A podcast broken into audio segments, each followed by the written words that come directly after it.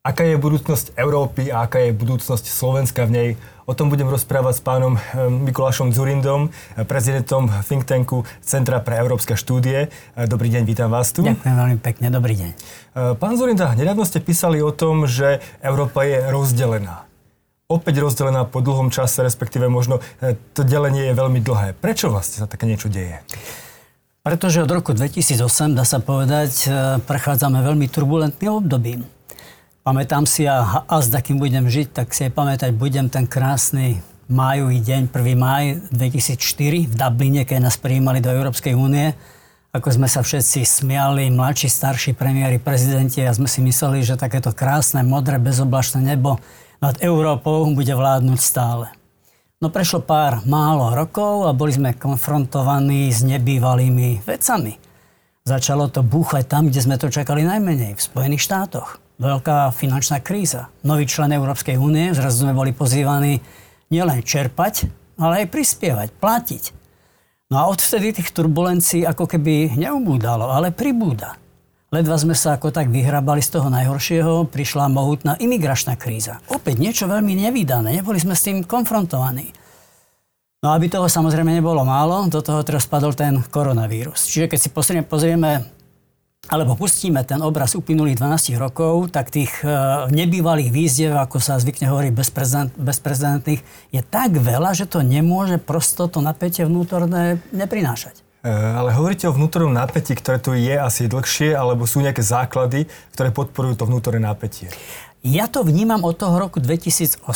Isté, že aj dovtedy, aj keď som bol predsedom vlády, ja, tak nebolo jednoduché sa dohadovať, keď išlo o peniaze keď išlo o rozpočet Európskej únie. No len dnes mi to prípada smiešne. Keď za mnou chodil Marcinkevič, sa tuším volal polský kolega, ten chcel viacej dotácií na mlieko. Potom za mnou prišiel Orbán, ten chcel viacej dotácií na farmárov.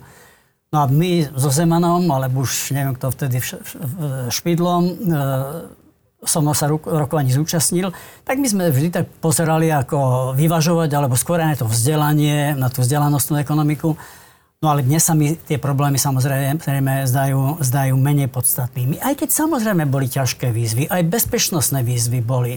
Keď si pamätáte, bola séria atentátov v Londýne, v Madride, v Rusku. Potom prišli dvojičky. Čiže nechcem zľahčovať celkom tú našu periódu.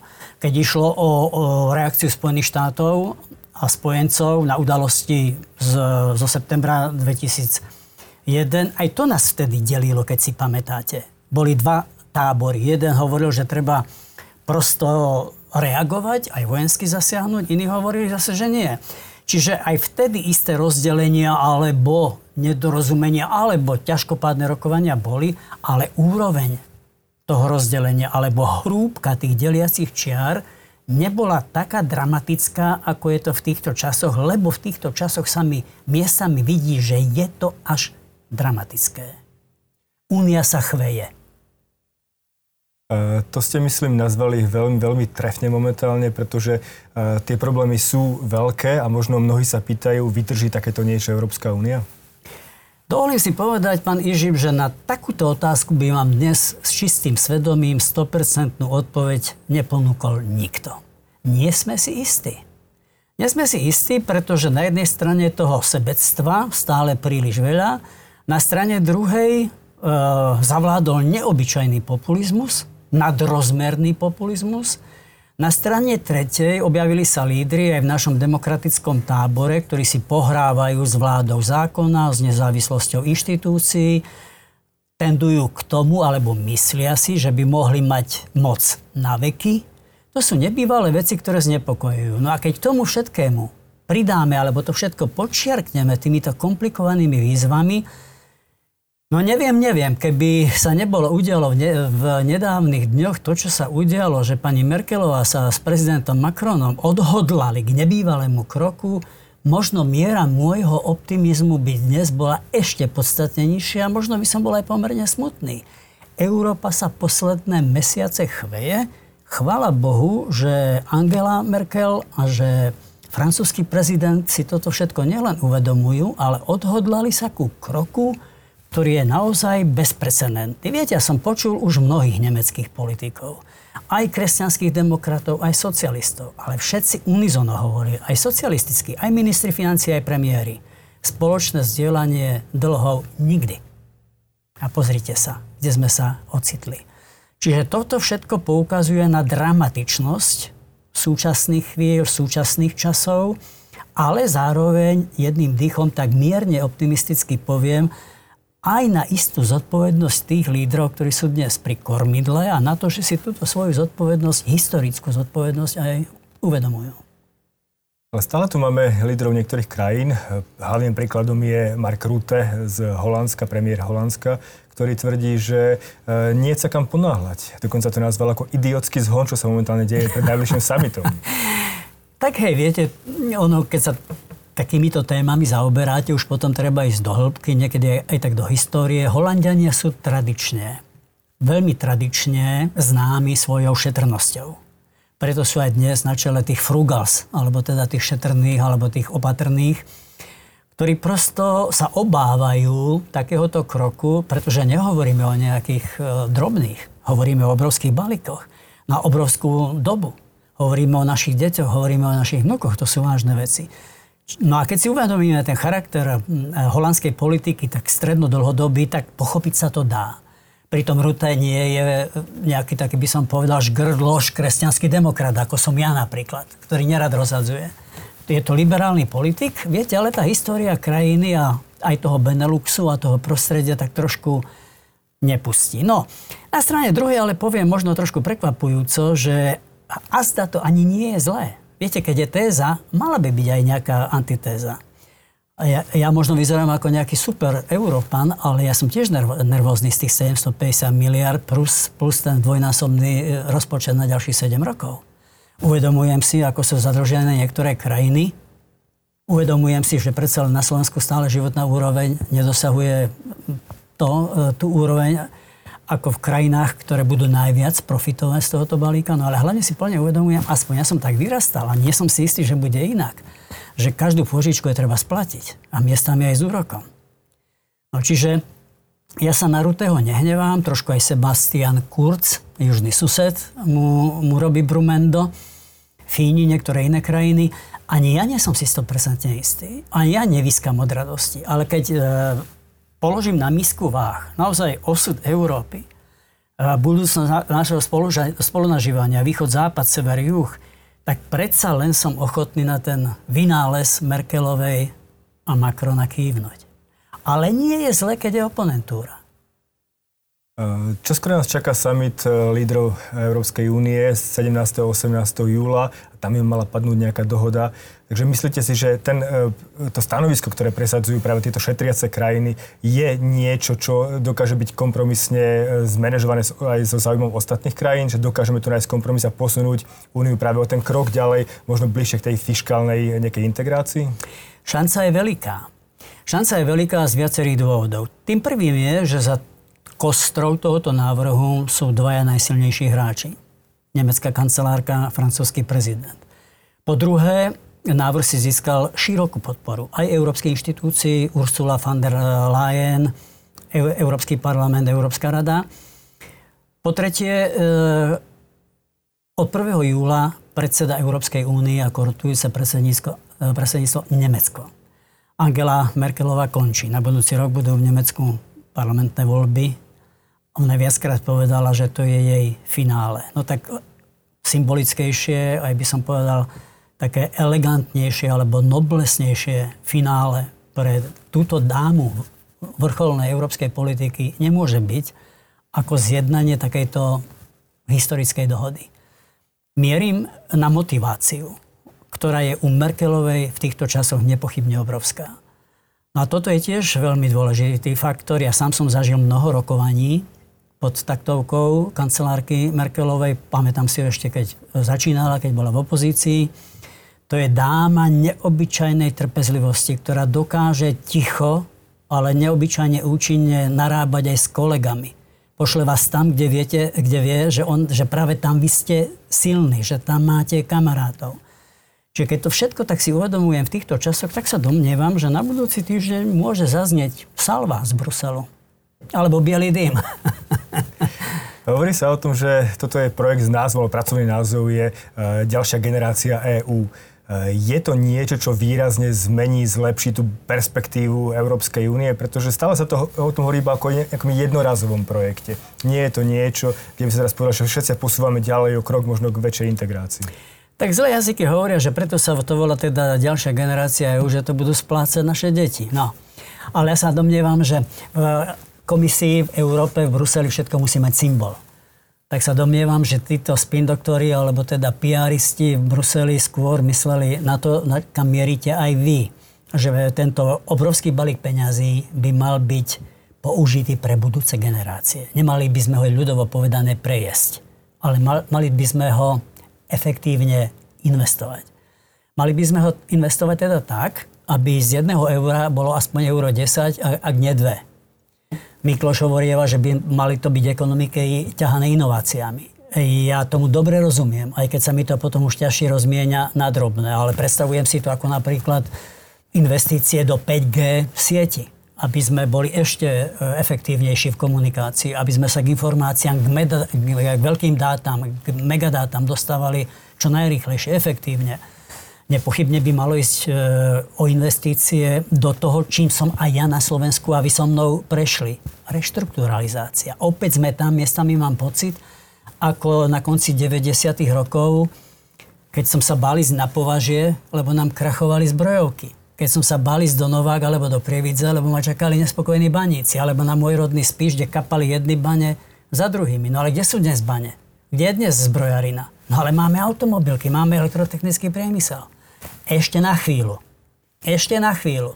Ale ak dnes sa nespamätáme a nepodnikneme podobné kroky, ako sme my museli urobiť, lebo sme boli pod šialeným tlakom obrovskej nezamestnanosti, tak sa pod podobný tlak dostanú budúce generácie politikov. A tu je ten zásadný problém pre Slovensko, ktoré nedokáže míňať ani tie eurofondy, ktoré má k dispozícii. Minuli sme možno tretinu z toho, čo e, sme mali pre posledné fiskálne obdobie, čo je hrôzo strašne sme poslední v Európe za, posledný, za posledný rok, tuším. Takže otázka je, ako môžeme minúť násobne viac. A hovorí sa o dvoch rozpočtoch, o 30 miliard, 34 miliardách eur. Má Slovensko vôbec efektívnu verejnú správu a schopnosť, politickú schopnosť, aby také niečo dokázalo využiť? Eh, chytáte, alebo teda triafate, ako keď som u zubného lekára, ten nerv. Pozrite sa, uh, ryba smrdí od hlavy. Keď sa premiér nestará o kľúčové veci, ako tomu bolo povedzme za vlád Smeru, potom sa nemôžeme čudovať. Viete, možno trošku som poznačený, ale možno mám trochu aj výhodu, že som mnohými vecami prešiel. Tak Pavol Hamžik, dúfam, že sa na mňa teraz nenahneva, lebo naše vzťahy sa veľmi udobrili a je to dobrý diplomat, ja ho mám aj rád, ale práve Pavla Hamšika som stiahol z vlády. Kvôli neefektívnemu alebo nedostatočnému čerpaniu európskych peňazí. Pál Čáky, keď sa ho opýtate, mal na mále. Bol aj krík a bol jednou nohou mimo vlády, keby sa nebol spamätal jednotliví ministri. No len musel som sa chytiť toho sám. Nevenoval som sa srandovným veciam, ale dvakrát do týždňa som mal relevantných ministrov, ktorí viedli rezorty, kde sa to čerpanie teda očakávalo najviac a prosto museli šliapať. Keď šliape premiér, keď šliape minister, potom môžeme očakávať, že budú šliapať aj relevantné agentúry a príslušní administratívni zamestnanci na jednotlivých ministerstvách. No a teraz k vašej otázke. Keď si pozriem film uplynulých rokov a keď si uvedomím, aké pracovné možnosti pre šikovných Slovákov sa objavili za posledné dve dekády, tak trošku mám obavu potvoriť dnes dvierka našej štátnej administratívy. Cítim pokles disciplíny, cítim pokles morálky, e, cítim pokles motivácie, ako keby sme zrazu stratili motiváciu. My sme chodili, pán Ižib, uveríte, neuveríte, do, zatmi do roboty, zatmi z roboty, ale. S nadšením. A keď si spomínam na tých mladých šarvancov okolo Mikloša, na ňo samotného, tak to bola rado žiť, aj keď sme boli unavení ako psi. Ale vedeli sme, čo chceme, vedeli sme, prečo chceme, no a trápili sme sa vodne v noci s tým, ako dosiahnuť to, čo chceme. Dnes by som nebol schopný pri najlepšej vôli. Nie som ani opozičný politik, ani nejaký uviazaný na reťazi, že sa neviem dočkať, ale keby ste sa ma opýtali na takéto atribúty, by som na to nevedel odpovedať. Časy sa žiaľ zmenili a žiaľ preto, lebo sa mi zdá, že nie k lepšiemu. Ja som pred dvomi týždňami mal rozhovor s výborným sociológom Michalom Vašečkom a on povedal veľmi, veľmi ťažkú vetu pre Slovensko a to je to, že krajina stratila víziu. Posledný krát ju mala, keď ste vy boli predseda vlády, vtedy tá vízia bola pomerne jednoduchá. Stať sa členom Európskej únie, stať sa členom eurozóny, ešte predtým NATO. Teraz, ako si tá vízia pominula? Vy ste aj minulý rok dostali eh, nejakú cenu ohľadom vízie pre Európu, ak sa nemýlim. Máte nejakú víziu, kam by sa Slovensko mohlo pohnúť pre najbližšiu dekádu? Aj keď sa zaoberám posledné roky politikou európskou, tak uh, samozrejme vždy ma, priťahovalo a priťahuje aj to, čo sa odohráva doma. Pozrite sa, už keď sme končili v roku 2004-2005, keď sme ešte stihli rozbehnúť projekt eh, začlenia Slovenska do eurozóny, do teda jednotnej, do, do priestoru jednotnej meny, tak si spomínam, a keď už teda sa tá prvá motivačná vlna ako keby minula, lebo sme sa stali členmi aj OECD, aj NATO, aj Európskej únie, tak si spomínam, ako prišiel Mikloš so svojím mladým tímom za mnou a sme začali rozvíjať projekt tzv. vzdelanostnej ekonomiky, knowledge-based economy. Dobre si pamätám, že to bolo asi 100 konkrétnych opatrení, ako sa zamerať na rozvoj a výskum, ako k tým automobilkám pridať nielen dizajn, ale najmä technológie, ako sa včleniť do tohoto reťazca výskumu a vývoja. To isté platilo pre elektroniku, niektoré iné odvetvia. A toto bolo, by som povedal, tiež neobyčajne vzrušujúce obdobie. Zamerané na, tak povediac, víziu, ktorá nadvezovala na tú víziu integračnú. A to je dobiehanie najlepších. Konvergencia. Možno aj preto, že sme športovci a som bežec. Máme radi súťaž, férovú súťaž a chceme patriť medzi najlepších. Ja som vždy chcel Slovensko mať medzi najlepšími. Vždy. Nechcel som byť ani 7, ani 10, ale aspoň druhý, ak nie prvý. A keď sa pozriete na čísla, vy ste ekonóm, e, ktoré hovoria o procese konvergencie, no tak sme šliapali naozaj dobre. V tých rokoch povedzme 2003-2008. A keď sa pozriete na tie krivky, potom okolo roku 2008 dosta, začala dochádzať k stagnácii. Nedobiehame, zastavili sme sa. Čiže tá vízia sa dá nakresliť. Tá vízia sa dá na, nakresliť e, v zmysle toho, aby sa prosto aj Slovákom lepšie žilo. Aby naše deti, naše céry, naši synovia neutekali do zahraničia. Najprv tam vyštudujú za lekárov, potom tam zostanú. Najprv sa zamestnajú v nejakom software house, potom tam zostanú. To nemôžu naozaj robiť kvalitných lekárov na Slovensku? To naozaj nemôžu do, robiť kvalitných programátorov nielen v Bratislave, ale v Košiciach, Prešove, v dnešnej čase internetu, v dnešných časoch internetu. Čiže tá vízia tu je. Samozrejme, vízia ľudí, ktorí vedia, kde patria, ktorí sa dokážu a chcú sa živiť vlastným fortielom, vlastnými silami, vlastnými skúsenosťami a potom, po tretie, byť platnou súčasťou Európskeho domu. Keď sa ma pýtate na slovenskú víziu, pokúšam sa ju zhutnene po, e, načrtnúť z toho pohľadu slovenského, ale jedným dýchom chcem dodať.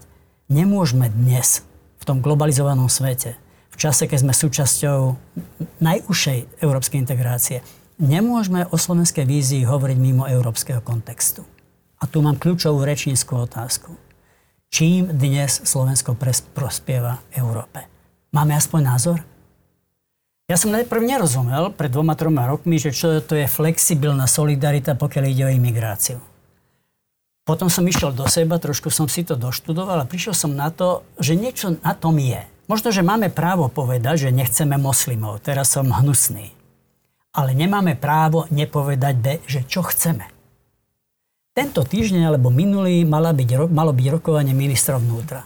Mňa tak svrbí jazyk sa opýtať slovenského ministra vnútra, lebo viem, že nemecký minister vnútra Seehofer formuloval dotazník, kde sa pýta kolegov, ako chcú pomôcť tak ničeným krajinám, ako je napríklad Malta kde každú chvíľu pristane loďka s imigrantmi a už nevedia, čo majú robiť Malťania. A to nie je iba Malta, ale to sú krajiny Stredozemského mora.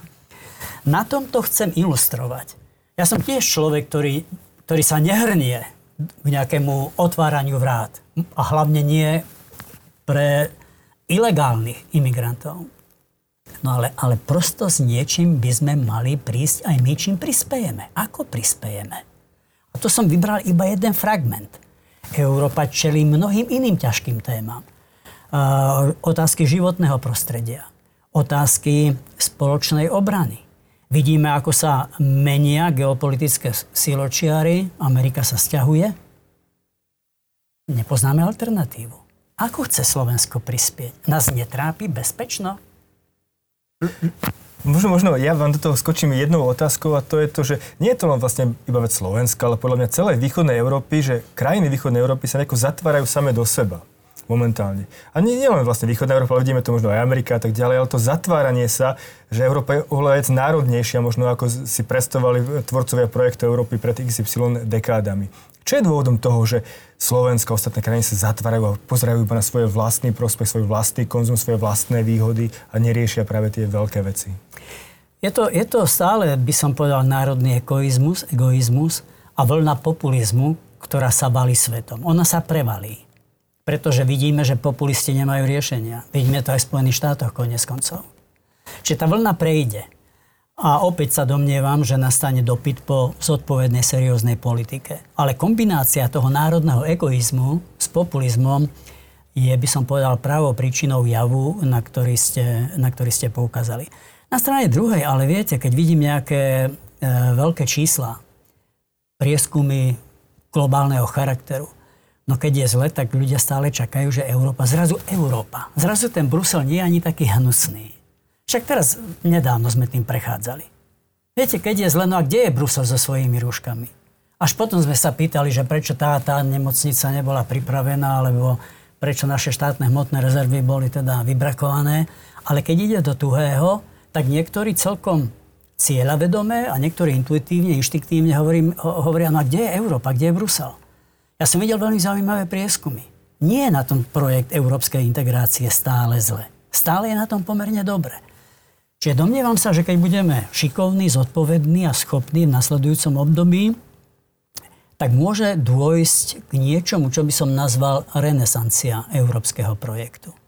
Minimálne také tendencie, ako sú pohromy, živelné katastrofy alebo takéto pandémie, ale rovnako imigrácia, rovnako bezpečnostné hrozby, rovnako objavovanie sa najsilnejšieho pomaly hráča v geopolitickom priestore, Číny.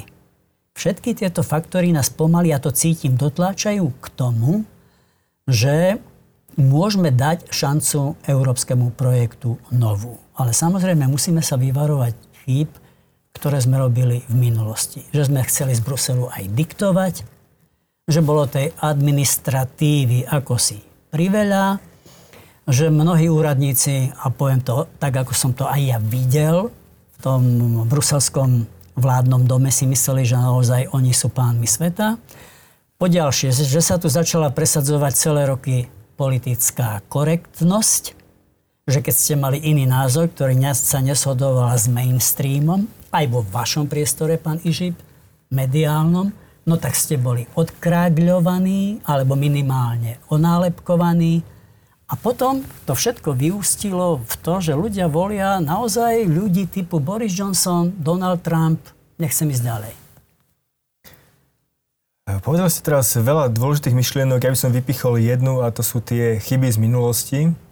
Ste predstaviteľom think tanku najväčšej strany v Európskom parlamente a to smerovanie môže byť pre mnohých prekvapujúce, lebo vy zdôrazňujete decentralizáciu, dokonca zdôrazňujete takú e, vec, ktorá sa veľmi ťažko vyslovuje a to je... Subsidiarita. Subsidiarita. Čo to vlastne znamená? Ako sa pozeráte na budúcnosť Európy? No veľmi ma mrzí, že som nevedel nájsť e, synonymum slovenské pre subsidiaritu. Neviem, neviem a už sa roky s tým hrám. A je to pritom také jednoduché. Subsidiarita je, že v mojej dedine, kde mám chalupu v Hradišti pod Vrátnom, nečakáme, že nám bude vyvážať smeti predseda vlády, ale máme na to komunálny podnik.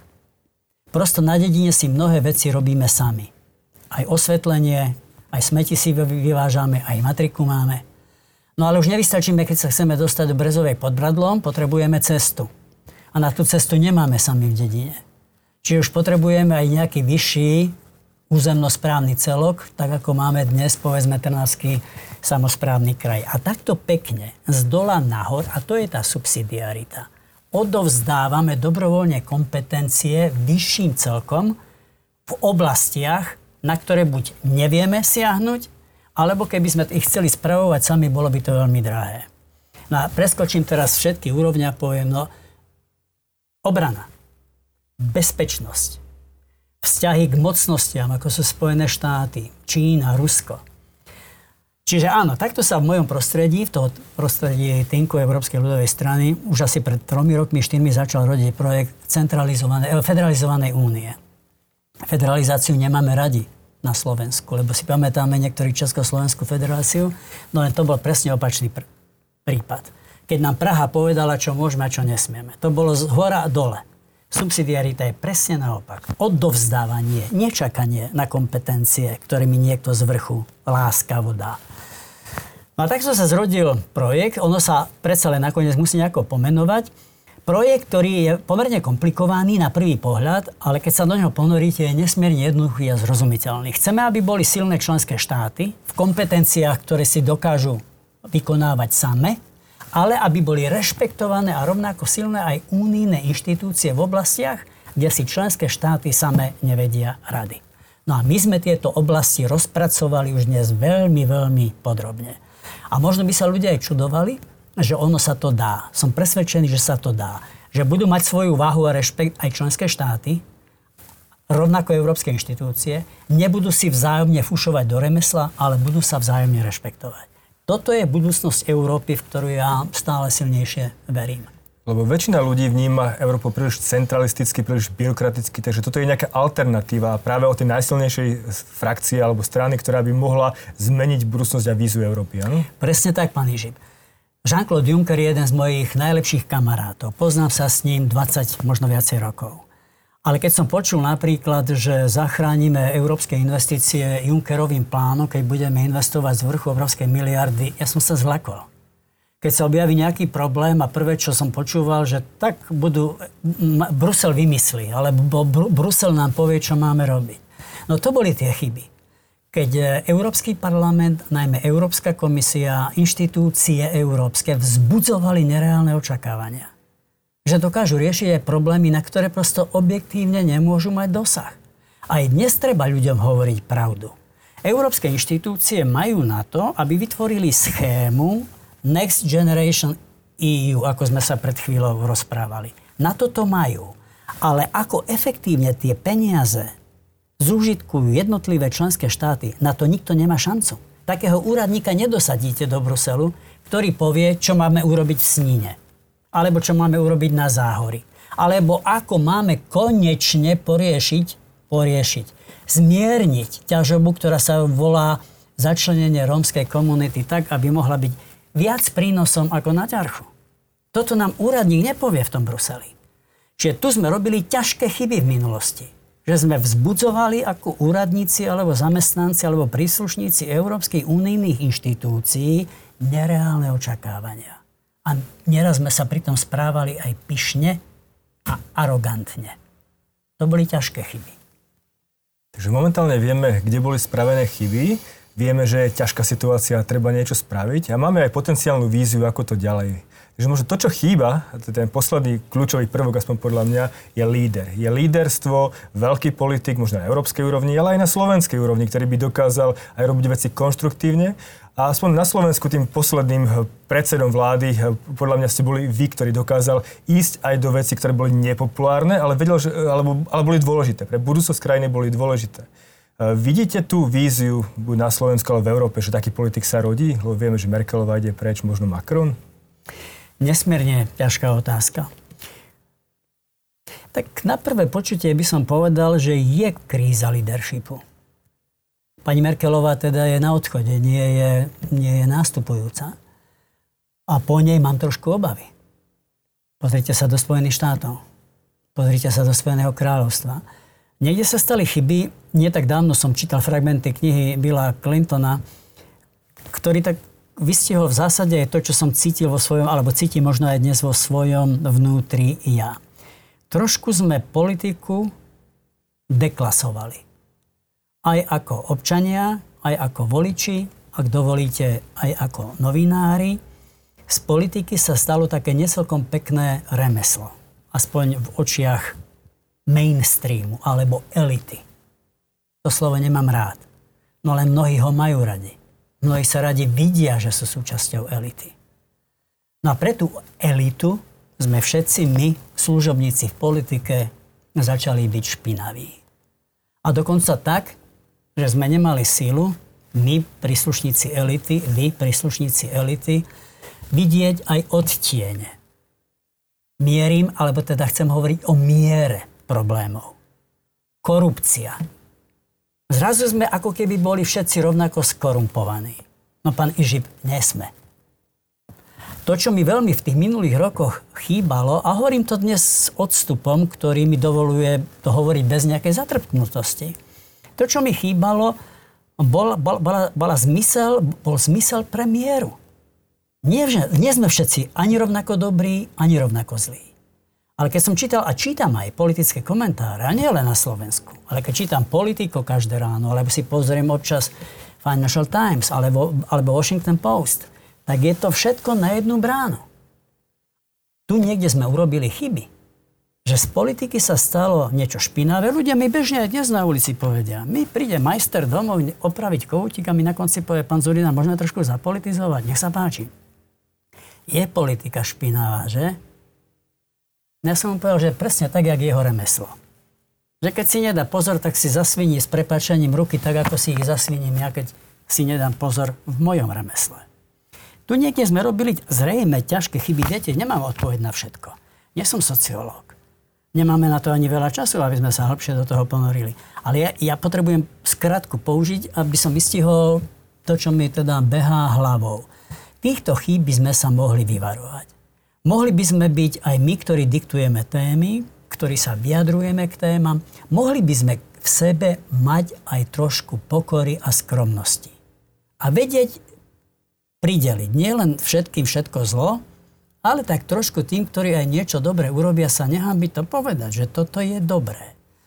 No, tu sme sa dopúšťali podľa mňa chýba. Dnes tá situácia je taká, že to najmä mladých ľudí veľmi do politiky neťahá. Viete, ja sa stretám aj dnes s mladými ľuďmi. Tu a tam ma zavolajú aj na strednú školu, alebo na vysokú školu, alebo tí ľudia, ktorých politika oslovuje, tak sem a tam sa s nimi stretnem, ale v konečnom dôsledku cítim, že to už nie je to pekné, motivujúce povolanie poslúžiť ľuďom. Lebo o tom by mala byť politika. Tak ako lekár možno nemá najvyšší plat, na Slovensku isto nie, alebo učiteľ, čo, vás, čo sa my dvaja budeme baviť o platoch učiteľov, no ale všetci si pamätáme svojich učiteľov. Ja si pamätám všetkých, aj ktorí ma zaujali, aj ktorí ma veľmi nezaujali. Myslím si, že politika by mohla a mala byť takýmto povolaním tiež. Momentálne, ako hovoríte, politika bohužiaľ je o hľadaní väčšiny, väčšieho hlasov sledovaní preferencií a nie je možno robení správnych vecí. A to je možno tá kríza súčasnosti, ktorú tu máme v mnohých krajinách. Asi áno. Asi ste to celkom zahrnuli stručne a vystižne. Tak. tak toľko Mikuláš Zurinda. Ďakujem veľmi pekne, že ste prišli a povedali nám mnohé zaujímavých myšlienok. Ďakujem ja vám za pozvanie.